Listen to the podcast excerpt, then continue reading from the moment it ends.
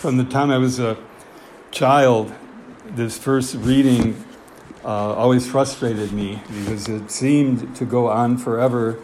I said, what about fifty? What about forty-five? What about forty? What about... And I'm like, okay, I got it. But actually, those changes of numbers are really important to give us a step-by-step guide to show us something very, very important that we don't think about very much. And that is the fact that the way our behavior affects all of creation. We often think of sin as something personal uh, between me and God, or maybe between me and it hurt maybe another person, or I felt hurt by another person. We keep it that little. But the scripture tells us repeatedly, actually, that our sins and our good actions as well affect the entire world. That's incredible, because we only think that God can affect the entire world. The Bible tells us that we can affect the entire world through the grace of God. The scriptures today help to point that out. To take a look at that first reading, um, I'd like to give a little bit of, of looking, uh, a little bit of the background of it as to why God is looking to destroy the cities of Sodom and Gomorrah.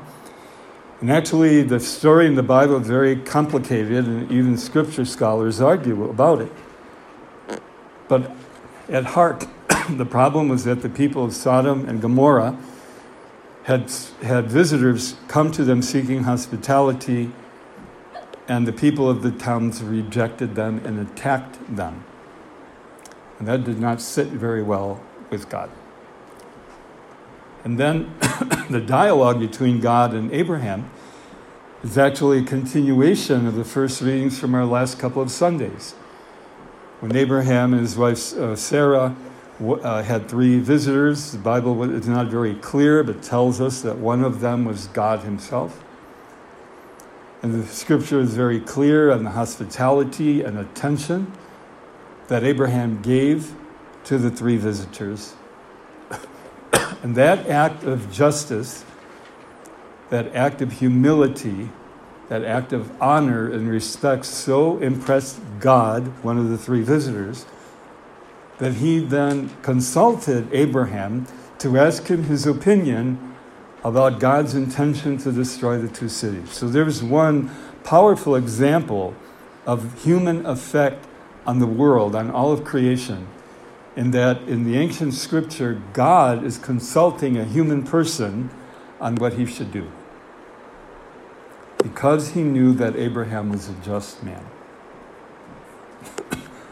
And then Abraham's line of questioning is a way of figuring out for himself, or helping God to figure out, the importance of one human person who is just. What is the effect of the actions of one just human on the world? And, and so Abraham keeps reducing the number of just people that the Lord might find in Sodom and Gomorrah, uh, in order, to, it, it, which would change the mind of God about the destruction of the cities. And God says, well, even if I find ten just people, I will not destroy the cities. The story is left there, and God ends up destroying the cities of Sodom and Gomorrah. So we can conclude that he did not find ten just people there, and we don't know if he would have changed his actions if there were only one just person. None of that ultimately is important.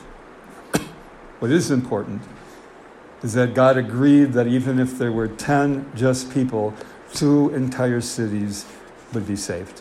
Look how human action participates in the history of salvation. Similarly, that's brought forward in the gospel for today, not only in the teaching of the Lord's Prayer, the Our Father, and the reminder that not only uh, can should we be asking for God's mercy, but we need to be in turn showing mercy to others. Our actions are important. Our just actions allow every all the other good too happen.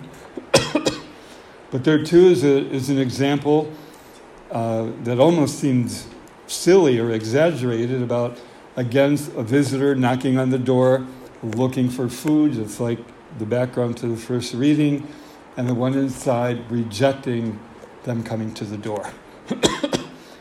And God is hold, and, and, and Jesus is holding up that example as an easy way for us to be like God. Even if someone comes knocking on the door at midnight and the door is locked and we're asleep and we're not dressed and we're tired and all that, we respond and we can be like God. And in turn, that action affects all of creation. And the gospel reminds us that when we're dealing with someone we love, like a son or daughter, a mother or father, and they ask us for something simple, a piece of food, for example, we usually write, oh yeah, sure, here, what more would you like? We know how to be like God to someone we love. How much more does God do that toward us? And can we also strive to be like God toward someone we may not know, or someone we may not love, or someone we may not like? You still need to be like God. You still need to answer that door, to get up, to change our plan, to be there for them. Not always easy to do, and yet through our action, we help to change the world. May we leave this, this place today more prepared than ever to change the world in which we live, that all creation may give ever more glory to God.